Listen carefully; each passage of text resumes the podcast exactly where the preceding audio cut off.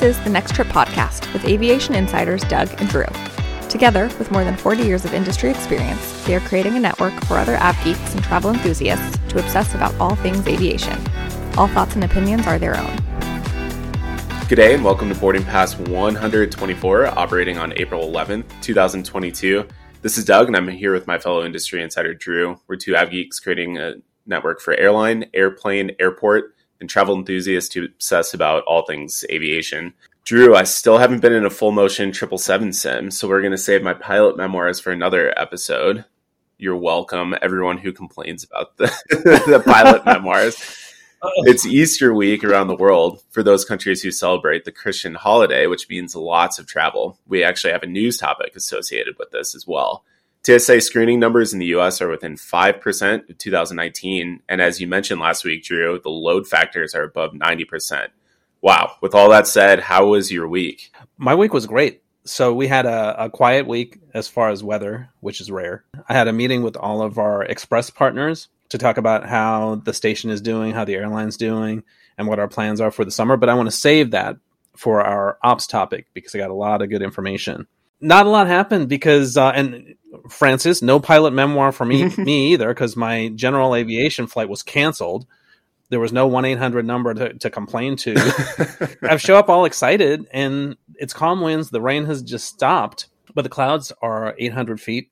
And for VFR, visual flight rules flying, it has to be over a thousand. But it was fine because we had a nice um, ground school class about weather and stuff like that.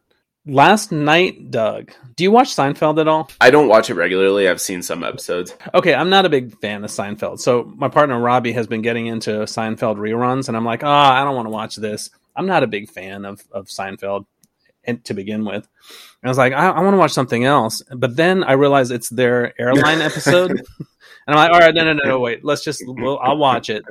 I'll do Robbie a favor and watch this airline episode. Ridiculous, ridiculous. Some of the stuff I saw on there was probably ridiculous for 1992 is when this episode aired. I just, and I, have you seen this episode? I, I've heard about it. I haven't seen it. No. All right. So let me set it up for you. So the context is Elaine and Jerry are in St. Louis. They're trying to get back to uh, JFK, but it's bad weather and their flight canceled.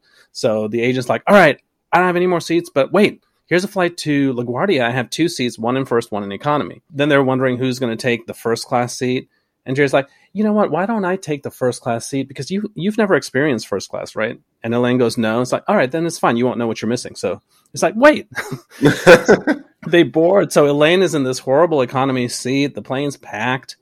And then Jerry is in first class, hot towels. They have flowers in the bathroom. Um, this is so when it shows the plane loading, it's a Southwest 737.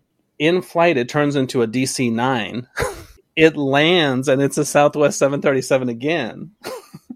but listen to this. So St. Louis to JFK, I was laughing the whole episode. That flight is two hours and four minutes long from St. Louis to JFK. They served a full dinner in economy and first class. The flight attendant told Jerry, We have a choice of Chateaubriand or poached salmon on a two hour flight from St. Louis to New York. Um, like, and we're featuring wines from the Tuscan region. It's like, oh my God. Okay, so that was the whole airplane thing that was all wrong. And then Kramer is coming to pick them up at the airport. But then here's the other problem. So Kramer wants to get to the airport early to pick them up because he wants to to go through the duty free real quick and buy stuff. Mm-hmm. And I'm like, Robbie, he can't buy anything at the duty free if he doesn't have an international ticket. So that didn't make sense. Well, wait, and, and it was at LaGuardia. It was at LaGuardia. there, there would be no duty free at LaGuardia. There'd be no duty. Oh no, no, they were. He was going to pick them up at Kennedy. So oh, it was. Oh, that. Oh, that's right. Okay. Yeah, but then I was getting deep into AvGeek territory. So they go to the gate to pick him up, and out the window is a United DC 10. And I'm like, so that's wrong. I United didn't fly DC 10s from Kennedy, mm. as far as I can remember. so anyway, I would watch that episode just for the comedic value of how wrong it is. For uh, by AvGeek standards. Yeah. well, it is it is a sitcom, which means that they probably had to make it seem ridiculous, like the flowers. And it, it was it was probably meant to be almost a satire of right. what first class is actually like, just to make it because Elaine's sitting in the back. Yeah, but you know, having said that, I don't know if they were ever offering Chateaubriand and poached salmon. But when I went when I came to DC for my interview and I was going back home, I flew from Chicago to from DCA to Chicago and then Chicago to San Francisco. DCA to Chicago, I was in first class because I was positive space. I had a full lunch, like a proper lunch on a on a 737 from Chicago from DCA to Chicago. So I don't know. I don't know about Chateaubriand, but it's probably they probably got something on a two hour flight.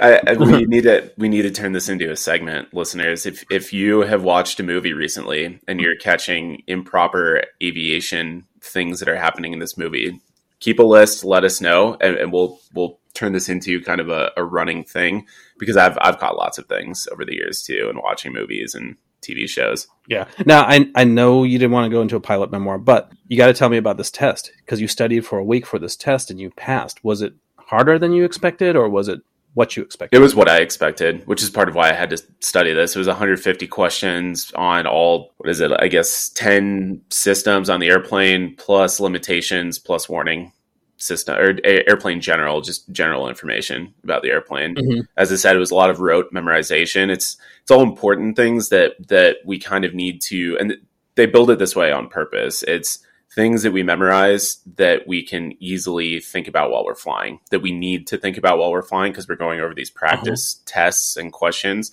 And it's a way that yeah. they force us to memorize the most important information, the stuff that we need to know on the spot.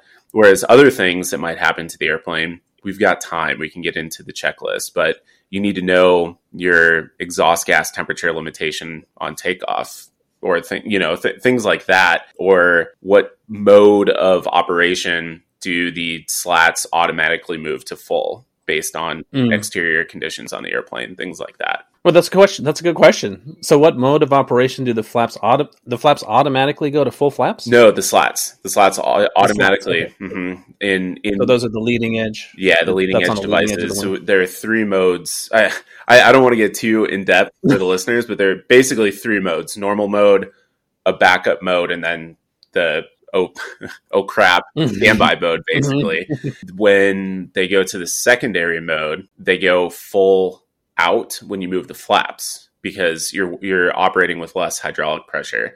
So trying to get the slats out full earlier. But that gives you what's called airspeed protection. So if you are it, essentially I'm I'm I'm dumbing this down. I'm, I'm not getting into all the yeah. technical terms, but if you overspeed the slats, they'll automatically move back to the mid position. And then okay. in the normal mode, if you get it close to a stall, if you're if you're right right close to the the buffet or the stick shaker, the slats will actually yeah. come out to give you more lift on the wing to increase your stall margin. But do the slats move independently or do they move in concert with the flaps going? They down? move in concert with the flaps. Yeah, as soon as we go to flaps 1, the slats come out to the mid position in the in the normal mode. Okay. We could do a whole segment on slats. yeah, yeah. I'm, I'm, I'm trying, to keep, trying to keep the, the terms and, and everything as as general as I can for the listeners. I, I don't want to lose them 10 minutes in. Drew, you've talked in the last few weeks about your newly launched flights, reshuffling of flight banks, and a change to your work schedule for the summer, which kicked in on Sunday, March 27th that date seems like it has some importance. What's going on and why all the changes at once? Yeah, Doug, it's all associated with what we in the airline industry call the IATA seasons. IATA, the International Air Transport Association, defines only two seasons throughout the year, not four like we're used to the winter schedule and the summer schedule. Doug, it's all based on slot allocations at saturated airports, mostly in Europe, as well as anticipated traffic flows, i.e., there's historically more transatlantic traffic in the summer months. IATA defines three levels of airports. There's a level one non coordinated, level two slot facilitated, and level three coordinated. Level one non coordinated, an airline can add or subtract flights to these airports whenever they want with no coordination required. Level two and three airports require a- an application, an acceptance, and closely coordinated schedules. The slot rules for the summer kick in on the last Sunday of March each year, which this year was March 27th. The winter schedule begins on the last Sunday of October. So, using these predefined dates allow airlines and airports to coordinate flights during especially busy periods. The airlines had to submit their plans for summer 22 flying by last September schedule, and they have to submit their plans for the 2022 winter season by the end of the month. So that makes sense as to why your schedule changed on Sunday the 27th. And I don't think either of us really realized that because you you sent me a message on that day and you said, "Man, things are things seem different today. We have more European flights, we have different banks. I started a different work schedule." And in my mind I was thinking, it's kind of random on on a, a random Sunday in March. And I got to thinking about it because I've I've heard and, and read many times before about the IATA seasons. And so we, yeah. we looked it up and, and found the reason why the airline and, and it wasn't just your airline, it was lots of European airlines now are showing up at your airport doing flights that hadn't been there the day prior. And it's all because of this IATA summer summer season, summer schedule. Yeah, and you know, most of this is timed, right? All the schedule changes are timed for the northern hemisphere summer travel season. The northern hemisphere has more travel, has more flights, has more population and that's just that's just how it is. Most of these, not most of these, a lot of these slots are do, are to congested airports in Europe. London Heathrow is one, and these slots. I did not know this. Did you know that IATA managed this for all the airlines? Because I was just assuming if London Heathrow has slot restrictions, they would manage that. But apparently, IATA helps manage this with this summer schedule. I, I didn't know that before I did the research on this yeah, it's pretty it's pretty big. I didn't know it was the whole world that they were they were organizing, and it makes sense. IATA is how all the airlines talk to each other, so it makes absolute sense. Regarding these slots, London Heathrow is a big one, Doug. In October of 2020, Air New Zealand they sold their slot at London Heathrow for $27 million and they stopped flying to London com- completely. But then Oman Air in 2016, 75 million to buy two slots from Kenya Airways. Mm-hmm. Yeah. And then 2017, Delta paid Croatia Airlines 22 million for some late morning slots. Apparently, these early slots into London Heathrow are the most expensive. Those um, Kenya Airways slots that Oman Air got were mm-hmm. early morning. Yeah, well, because you think about it, a lot of the traffic coming from North America, uh, all the North American to Europe traffic lands, takes off at night, lands in the morning. And if you're a business traveler, you want to you want to land when the airport opens at six o'clock, so you can be through customs, be on the express to the central business district, and be at a meeting possibly by nine. It, you know, if if you think about how those flows are kind of set up. Yeah, so everyone gets their slots. They submit them to IATA, and IATA makes sure that there's a nice I don't know how you know sometimes it's not there's a lot of congestion in the morning, but I guess IATA does whatever they can to make it as organized as possible. Yeah, one one thing that really stood out to me was that the airlines had to submit their their plans for summer 22 this summer by last September. That's like 6 to 7 months out. You, and it's it's hard in, in normal times like pre-COVID. It's hard to really know what's going to happen in six months. You, you can look at historical trends, but this year, or or in the last couple of years, scheduling for the the summer and winter schedule has got to be incredibly difficult because we don't know what parts of the world are going to be surging. We don't know what parts of the world are going to be open. Even we don't know how many people are going to want to travel internationally. And airlines had to plan for that six months in advance. They they can't just you, you talk about how it's it's like turning a big cruise ship. You can't just pivot on a dime and say, hey, we're you know we're we're going to add all this stuff. You have to plan months mm-hmm. in advance for staffing for airplanes. Yeah, and you just look at the bookings, and you know there's people that make way more money and way smarter than us, looking at the trends and seeing where they're going. And if they plan big, if they plan to go big this summer, I think they bet, you know, they made a good bet because the loads are through the roof. Yeah, it's re- really pretty fascinating, and it's it's kind of cool that you were part of that process. Yeah, I got to see it play out. Yeah, Drew, we led the episode discussing your Easter week experience. Why don't you take our first news story because it directly relates to your work discussion? Yeah, this talks about all the possible problems, Doug. So this is from Yahoo Finance. UK Easter travel disruption continues as airlines brace for a bumpy summer. You know, we're talking like everything's great and the planes are full. there's a lot more to that story. it's not as easy as that. There's uh, other issues going on that we have to work around. So there's an uptick in infections among airline staff. It's coupled with heightened demand for travel and fuller planes that are all leading to massive travel disruptions in the UK.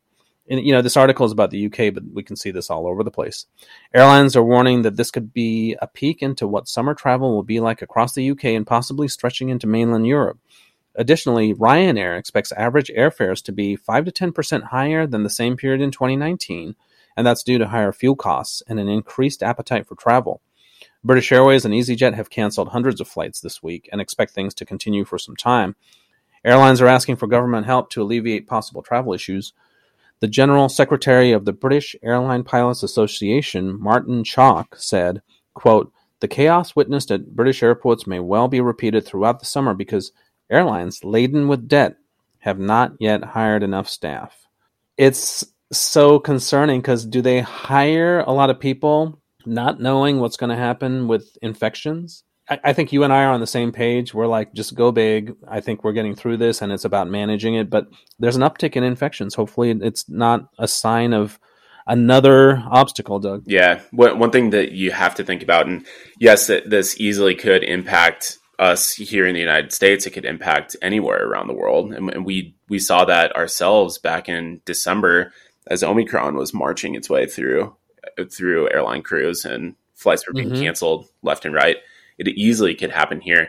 I think the difference between some of the European carriers not being able to go big like the US carriers did is throughout the pandemic, it, not the first couple of months, of course, but from like late 2020 on, we had a domestic market at least.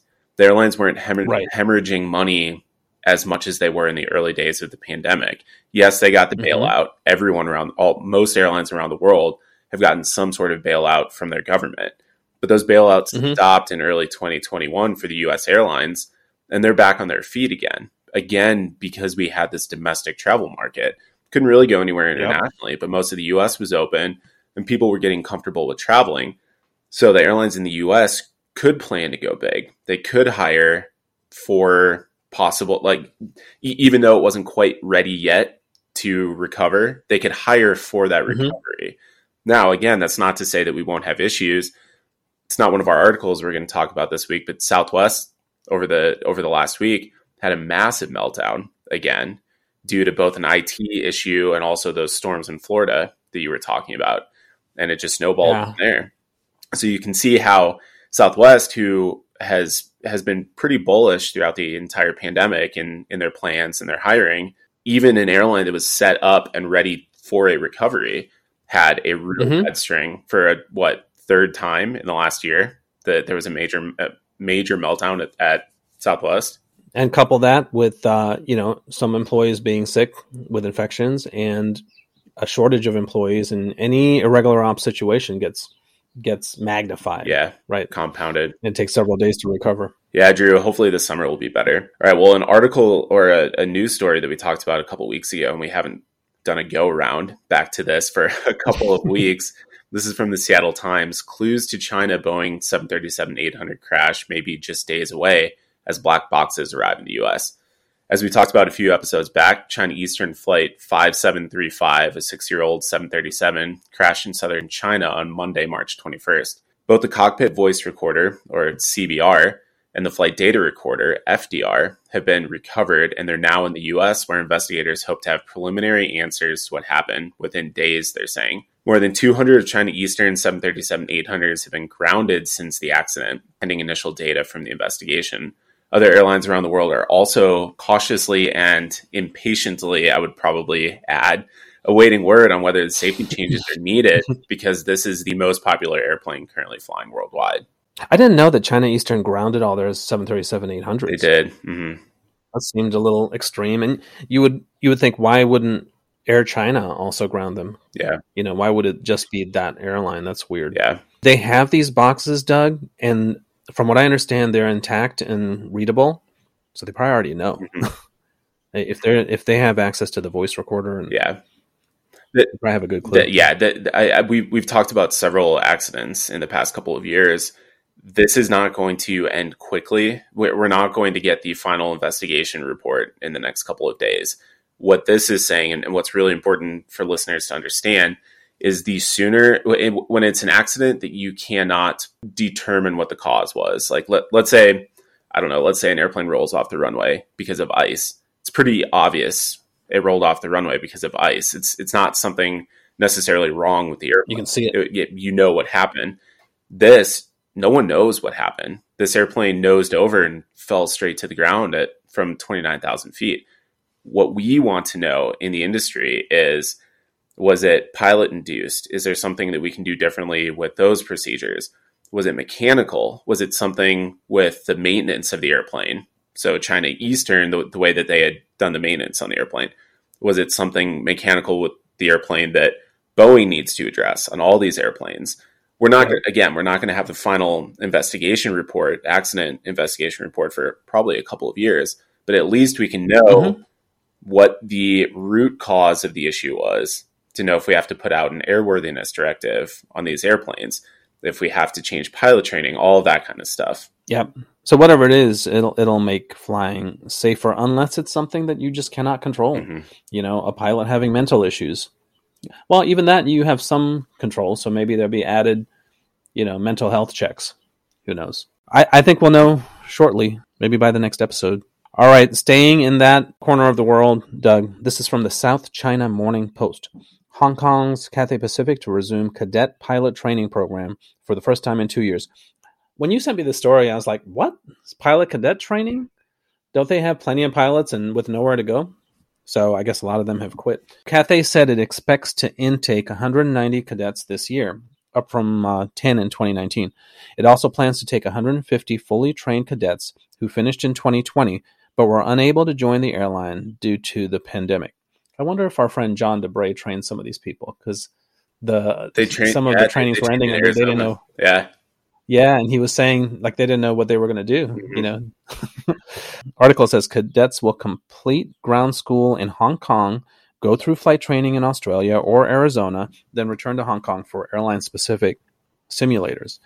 An airline spokesman said, quote, Despite the challenges presented by the pandemic, Cathay Pacific is confident in the development and long term future of Hong Kong as a premier aviation hub. Many Cathay Pacific pilots were either furloughed or voluntarily walked away from the company due to a 98% reduction of flying and Hong Kong's strict lockdowns, some of the harshest in the world.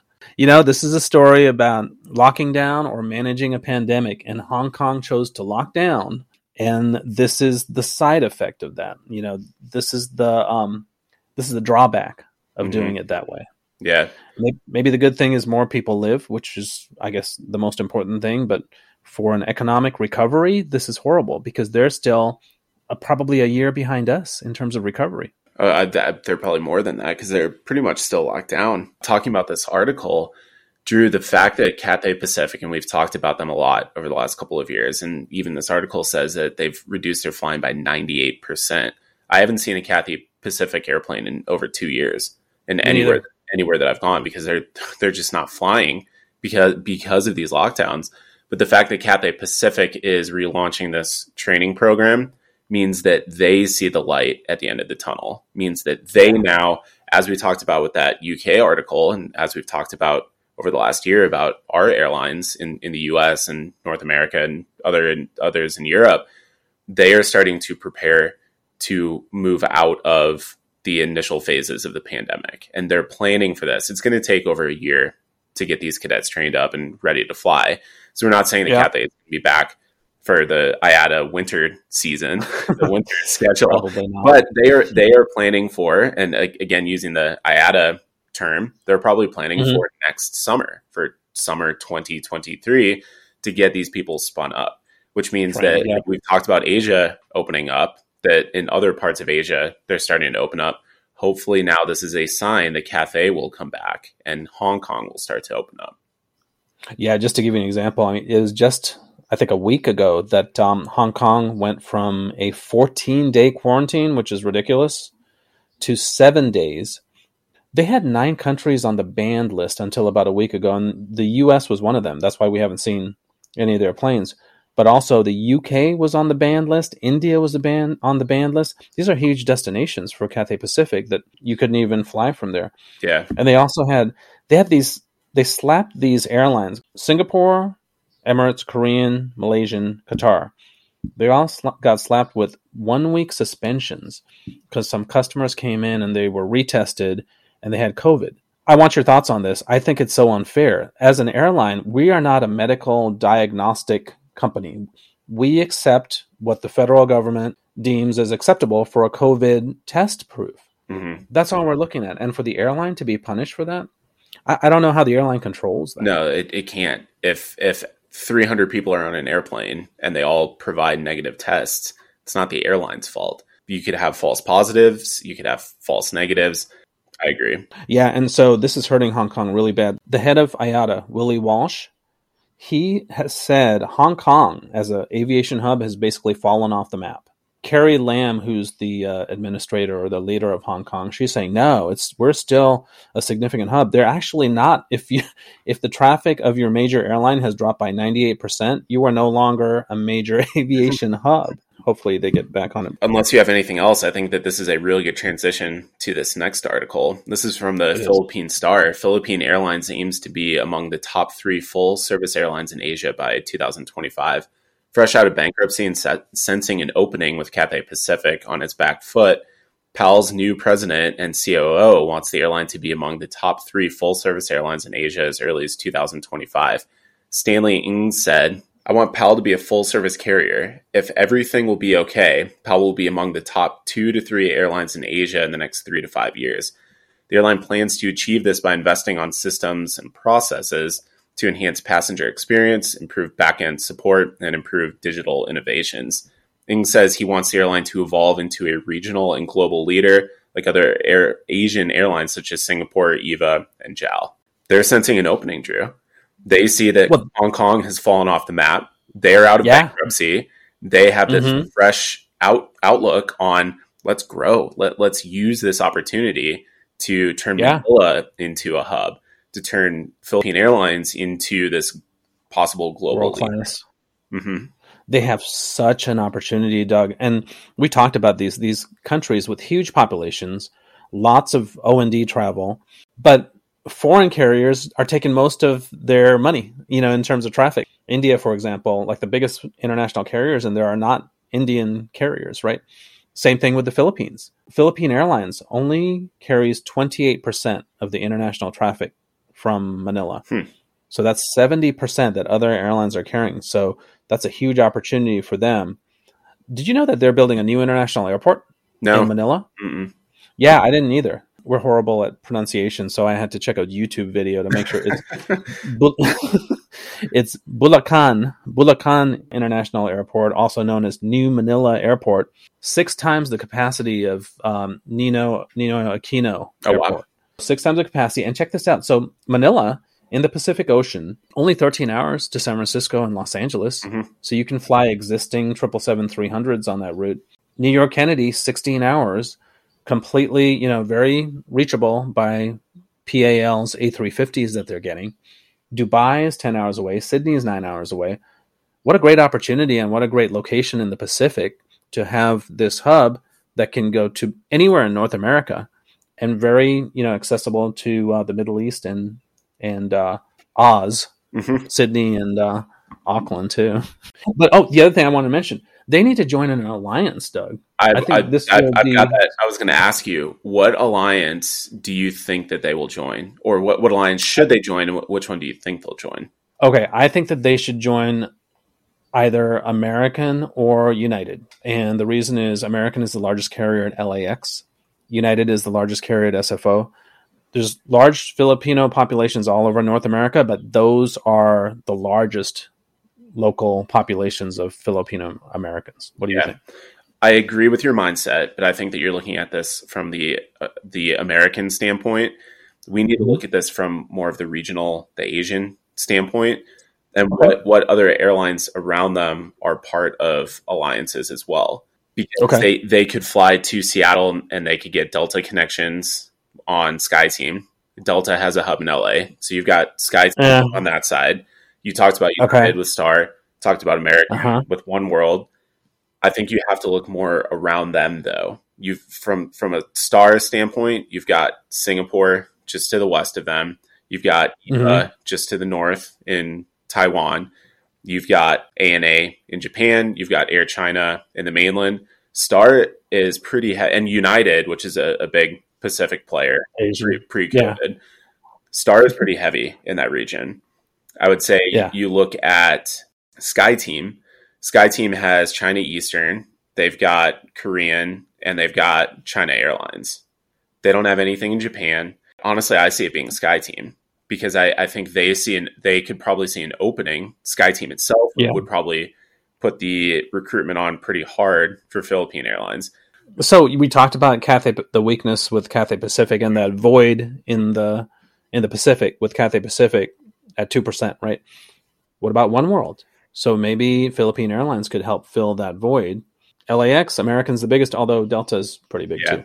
Possibly, but you also have to look at Qantas down south, south of the Philippines. Mm-hmm. Qantas mm-hmm. is in One World, and they're mm-hmm. with like the the European flows and everything.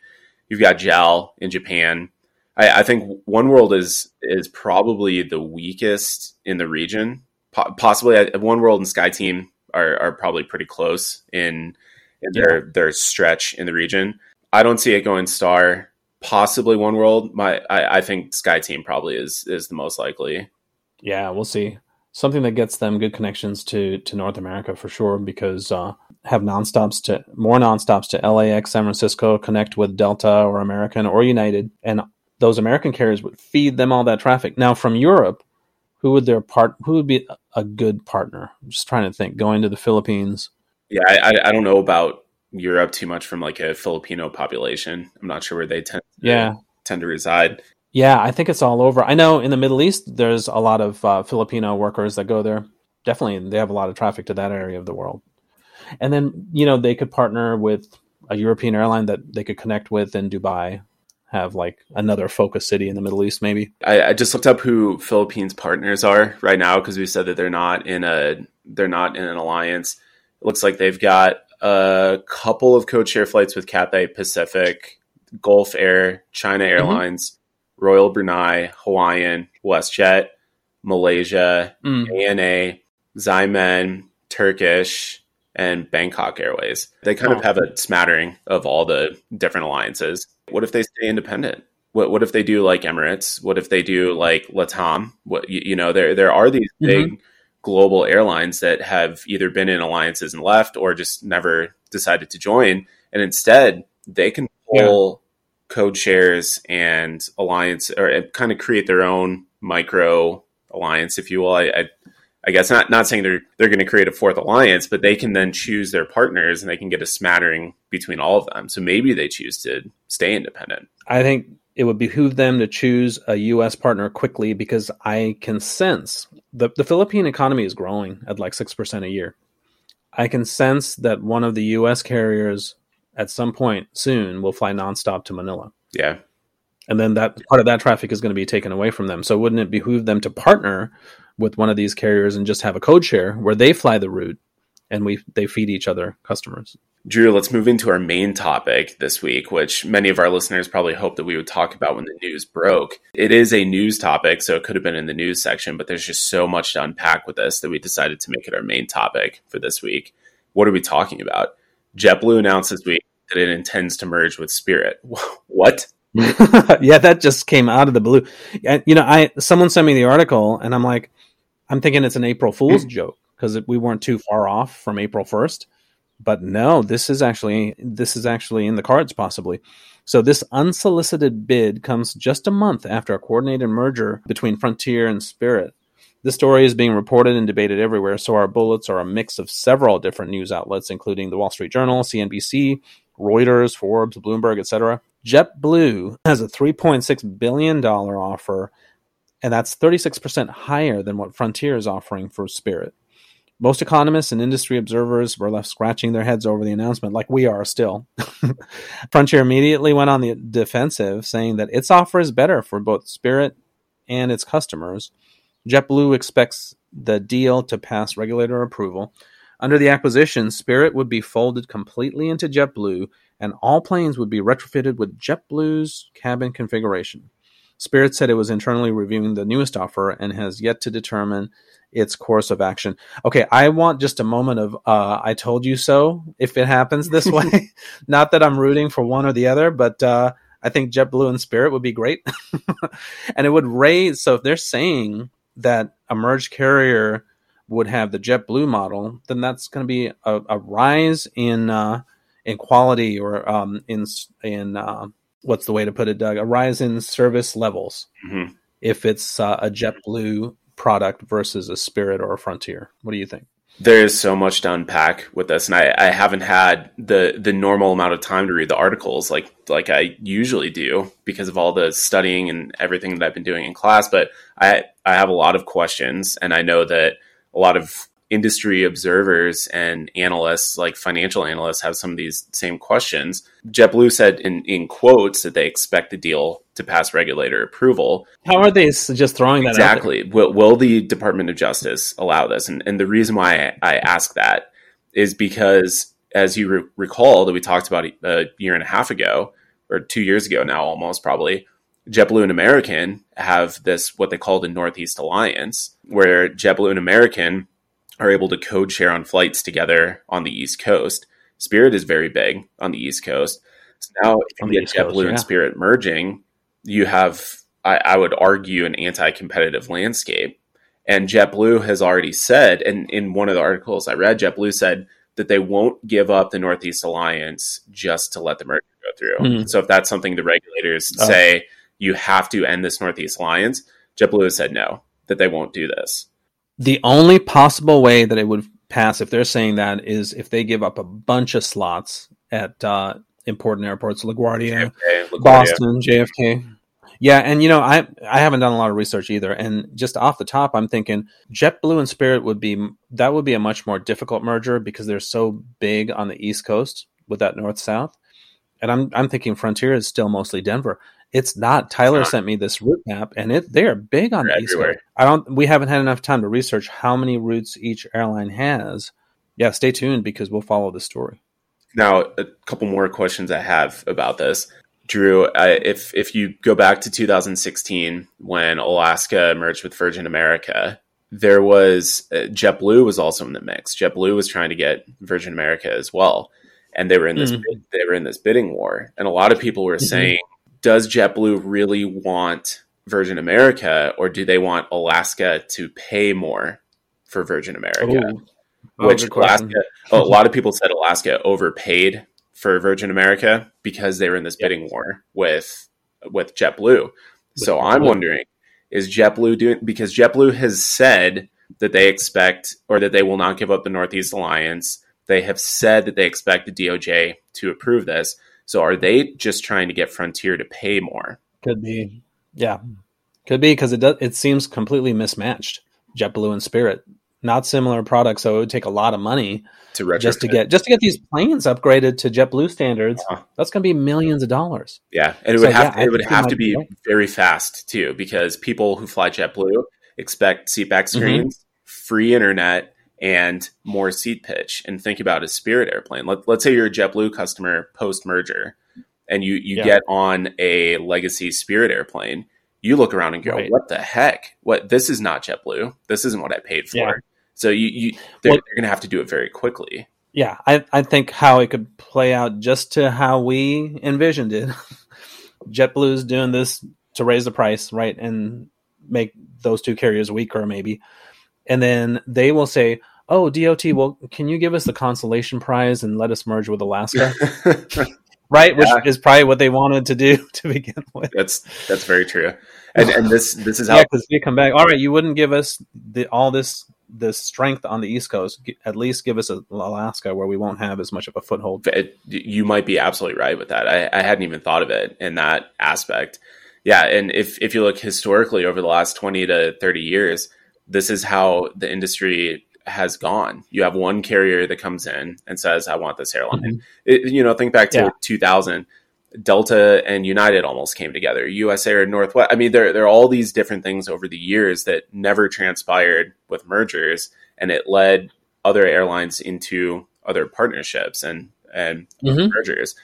Now, one one thing that I read, and this is a very interesting take on it. A lot of people have said that Spirit, which is I again, I, I think we talked about this when the Spirit Frontier merger was announced. Spirit is huge in Central and South America. They have lots of flights from Yeah. Florida, Texas, Louisiana mm-hmm. to like Bogota and Medellin and all, all these places in South America that you don't even realize how big Wow. Spirit is down there. JetBlue has Huh. the Caribbean. JetBlue is now expanding to Europe. Is this a way for JetBlue to expand south of the border more than they already are? But the the the biggest thing, which actually makes sense if you think about it, Drew, we've talked about the A320 Neo and how it is a Mhm. runaway bestseller. Ten thousand open Yeah. orders. If if you want an A320, A321, A319 Neo right now, like if you order it today, Mhm. it's like my Tesla where it keeps slipping into the future. You know, now I'm not Right. getting it until December, and when I ordered it, I thought it was going to be September. If you want an A320 Family Neo right now, you're going to have to wait 10 years. You may not get it until 2030, 2031 Right. what some people are starting to say is this is a way for JetBlue to quickly get hundreds of airplanes. You just buy And cruise. airline. And $3.6 billion. If JetBlue were to order 100 A320 Neos, they would pay Mm-hmm. probably more than $3.6 billion for, for all those new airplanes. So by doing this Yeah. merger, JetBlue all of a sudden is able to almost double its complete fleet and talk about Yeah. expansion for this airline very quickly. So that that's a really interesting Well, take on it as well. Well, a big problem is getting pilots. They'd also get all these crews, hmm double their planes and their crews instantly without waiting 10 years, like you said. Yeah. Interesting takes and interesting times. I have a feeling we're going to be doing a go around back to this topic with we'll we'll see what Frontier's reaction is and and we'll we'll see where the dust settles on this. Drew, we had two ops topics picked out for this week until JetBlue decided it wanted to buy Spirit. We're probably going to go a little long on this episode as it stands. So I'm going to leave it up to you to decide which topic to cover this week, and we'll shelve the other one for a later date. You were going to talk about pilot legality or something, weren't you? I was, I What was you talking about? in a way, yes. It, it was more because I've had a lot of people ask me, why, I'm San Francisco based, why I'm doing so much Florida flying. Why why don't the East Yeah. Coast crews take care of that? So I was just going to talk about how how the network works and, and how airlines Mhm. manage manage their crews and their flying. And what what was the topic that you brought up? Well, I had a meeting with our express carriers. So let me go through that. And depending on how long I ramble, Okay. let's go to your story. You know, I, I think most people know, well, I mean, they may not know this. Major airlines have our express partners. So a lot of civilians probably think, okay, I'm on this carrier, American, Delta, United, and then I'm flying express. So that's their express partner. Like it's just one airline. It's not, it's several airlines. And where I work, Doug, we have not one, not two, not three, we have six. we have six. And I have that collateral to k- kind of oversee them, support them, make sure that we're all communicating. So we had our uh, quarterly meeting with all the carriers, six partner carriers. Just one little note out of five of the six carriers, the managers, five of them were women. Hmm. Nice job. so that was cool. So we did a presentation. We talked about their performance. We talked about issues. We talked about what's going on with uh, the our major carrier, and we talked about being consistent among all these carriers.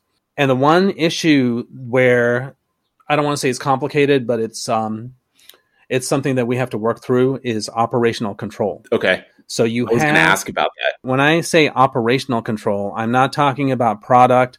I'm not talking about service level. I'm not talking about catering because those are all consistent with whichever carrier you bought a ticket on, right? The procedures, the boarding, whatnot. I'm talking about operational control, actually operating the airplane at an airport or through the ATC systems. All these airlines are individually certificated, Doug. okay. Um, so they all have an operating certificate and they're individual. So they don't use the operating certificate that we do. So they're not all exactly the same in terms of operational control. They have their own dispatch departments that does their flight planning. Of course, we support them with whatever they need, but they're basically doing their own thing as far as flight planning. Pilots are trained, you know, separately. Some of the complications or things we have to work through are dangerous goods. a specific dangerous goods shipment may fly on the mainline carrier. Mainline flight cancels. Oh, the next flight's express. We can't necessarily put it on that plane because that carrier may not have Doesn't, a certificate. doesn't allow for it. Interesting. Right. Doesn't allow for it. So that's one thing. Talk about complications. So this is another carrier. So we're trying to make sure that they're consistent with the mainline product. They have mechanics which sometimes are not their own mechanics. So now we're dealing with a, a part, Third a party. third party. It's it's a lot that we have to manage. You know that third party maintenance may change. Sometimes we don't even know who it is, and we just have to find out when we're in a crisis. Sometimes one of the airlines has doesn't have mechanics on site. They have to drive in a mechanic from DCA, which is the other airport. Things like that we have we got to work through. But the biggest thing is is air traffic control, taxi times. You buy a ticket on one of these major carriers, that's all you care about. So if you have a long taxi delay, you're holding that carrier responsible, whether you were on an express plane or not. You're not holding Republic or CommutAir. You're writing to the mainline carrier. And this is where it gets kind of murky because when there's a long taxi violation, I can ask them to come back to the gate to offer egress so we don't take a long taxi time. But when it comes down to it, they have operational control. So their dispatcher may say, no, you're not coming back. We're going to get a release time. So they take that gamble. But if it does go over three hours, guess who's writing a millions of reports? It's us. Hmm. In this meeting, without telling them what to do, which I officially can't because they have operational control, I'm telling them what our mainline process is. You go out, you're out there for 90 minutes. We'll check with you. We'll have a gate for you to come back to. At two hours for mainline, we want to come back. And to be consistent across all the airlines, whatever your dispatcher says, we want you to come back. We're not telling you to come back, but we would like you to come back so that we can offer egress and we can reset that clock. Because after three hours, Doug, $33,000 fine for every single customer who's on that plane. yeah. But even bigger than that, you know, that's a customer service. That's a customer service issue. We don't want people sitting on planes for two hours. Bring them back. So that's something we have to work through. One more thing when we have flow delays, like to Florida, we had flow delays and they just go in automatically. And sometimes it's a five or six hour delay. Sometimes it's not that long. For mainline, you've probably seen this. We have a predicted departure time. So when there's flow control to San Francisco, the company, we have all kinds of really great technology and we work with ATC. There's flow times into San Francisco. The company will come out with predicted flow times and we will generally go by that. Now, if it's several hours, we'll check with dispatch and NOC, but in general, we just go by that. They're really good. So when we have these predicted flow times, if it's an express carrier, I tell my guys call dispatch before you put it in because they have operational control. They may have another idea. They may have another route they're working on. The communication between mainline and express in that level, because we have all this new technology to to estimate departure times, that is still being worked on. So we would call the the that carrier directly to see, all right, it says we have a three hour flow time. Do you want us to put in that delay? Or do you have another alternative? And a lot of times they will. But other than that, Doug, these carriers are great. You would think six carriers would be a lot to corral, but I came from one of these carriers, and I can tell you they are as motivated as us on the main line. They have really good employees. They have to be because if, if they don't offer good service, then the Right. the contract won't get extended, and they're going to go the way of ExpressJet, Compass, Mesaba. You, you name all the, all these regional carriers who are, are no longer around because the contracts were stopped from the from the mainline carriers. Yeah, and also, Doug, don't um, for people who are listening, don't think that they're young and low seniority and inexperienced. So, of these six managers that were at this meeting, I would say three of them are older than me, Mhm. and it's a quality of life issue. They want to live in Appleton, Wisconsin, or they want to live in St. Louis, Missouri, and they're happy working for this smaller airline. Yeah, they could be there for their whole career. They have Yeah. pilots that are, you know, older. So don't think that just because it's an express carrier, it's a lack of experience or Yeah. or skill. I, I don't think we're going to get to my ops topic this week because I have a couple questions for you ba- based on all of this. The first one is gates. You, you've talked about gate management before, and for the listeners, go back and, and find that episode. How does it work with an express carrier? Because your gate manager is managing the gates for for your company. The express carrier is flying for Mhm. your company, but it's not your company. So how do, how does that work? Oh yeah, we do the gate planning for all these carriers. We don't discriminate whether it's express or mainline. If a flight's late and that flight needs a gate, mainline may have to wait. It's all based on the customer. How many connections do we have off this flight? Do we have critical crew that's connecting off that plane? Let's park them first. But having said that, the express planes are smaller, right?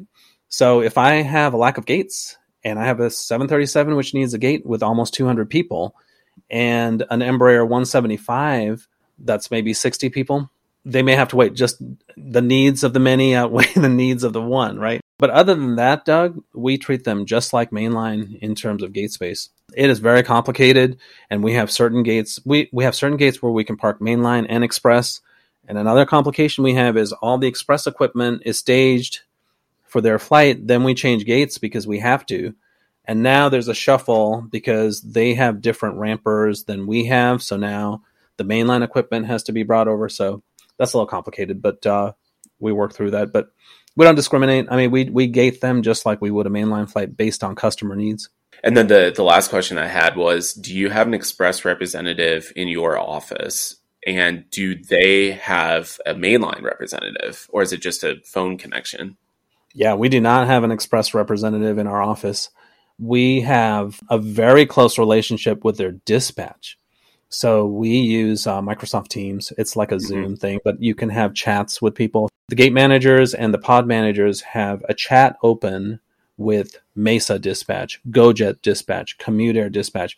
So the communication is great, Doug. There's no need for someone to be in the office at all. Okay. Yeah, that makes sense. We do we do have someone in the office who represents the contractor that does the ramp. But in terms of the carrier itself, no, we don't. And you know, I talk about these managers we rarely deal with them during the operation because we're so closely entwined with their dispatch. Okay. So these managers are looking at bigger picture, like equipment, crew issues, stuff like that. That's fascinating. I I, I didn't know like ninety five percent of this, so I'm sure that the listeners are are really pretty fascinated by this as well. Well, yeah. I mean, just know you.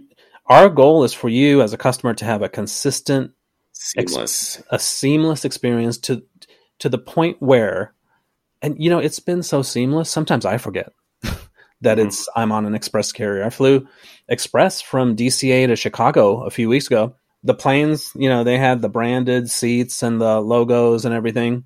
The crew had similar un- uniforms not exactly the same but their announcements were just like mainline.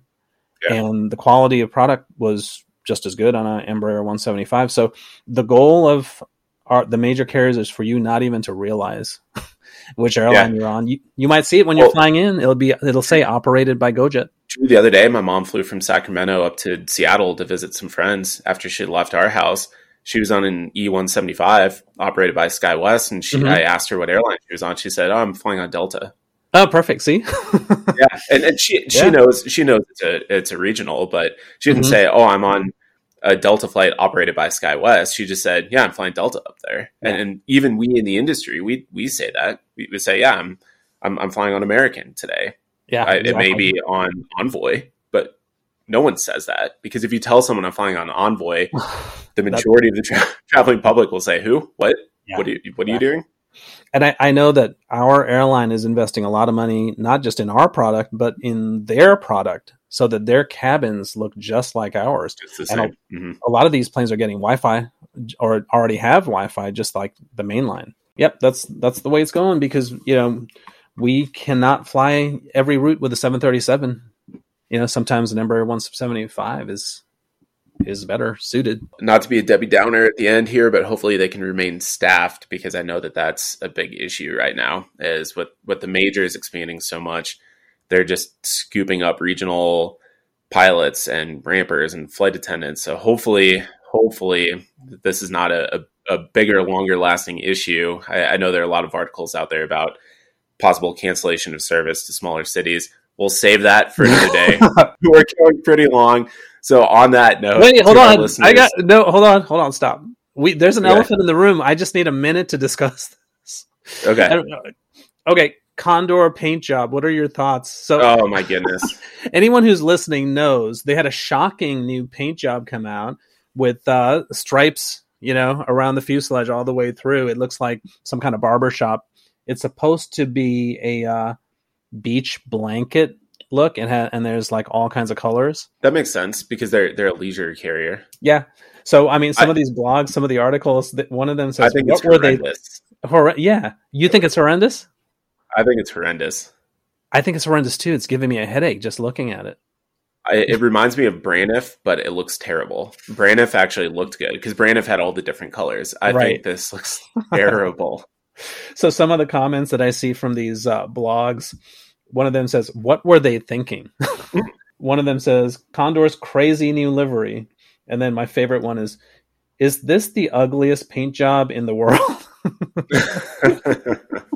but can I can I tell you, Condor has the last laugh. They have the last laugh because Free look at all this advertising they're getting. And when Yeah. you see one of these planes, whether you're a civi- well, civilian, I have seen some of this like in the regular newspapers, not just you know the AvGeek blogs, right? People are going to see this plane and immediately know it's Condor. yeah, That is ingenious. So whoever came up with this, it is so ugly. It's good because it's getting that right. It's getting them attention, which is what they all want. Yeah. yeah. And then I saw another meme. I think it was from JDL, and it was an Av geek, and the AvGeek's sweating. There's two buttons, and one button says "I hate Euro White," and then the other button says "Condor's new livery," and they're sweating because they don't know which to press. All right, with that, I'm done. Oh man, I was trying to avoid this discussion, but it was unavoidable. All right, can I end now? To our listeners, this podcast is your show. So go on our website, nexttripnetwork.com. Let us know what's on your mind. Just don't talk about Condor. We'll talk about any other topic or give us your feedback.